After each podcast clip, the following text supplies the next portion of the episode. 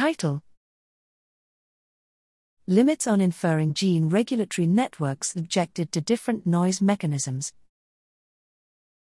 Abstract One of the most difficult and pressing problems in computational cell biology is the inference of gene regulatory network structure from transcriptomic data. Benchmarking network inference methods on model organism datasets has yielded mixed results, in which the methods sometimes perform reasonably well and other times fail to outperform random guessing.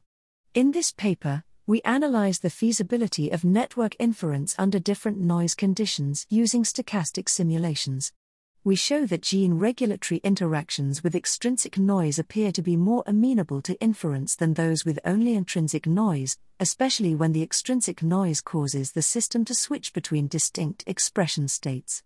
Furthermore, we analyze the problem of false positives between genes that have no direct interaction but share a common upstream regulator, and explore a strategy for distinguishing between these false positives and true interactions based on noise profiles of mRNA expression levels.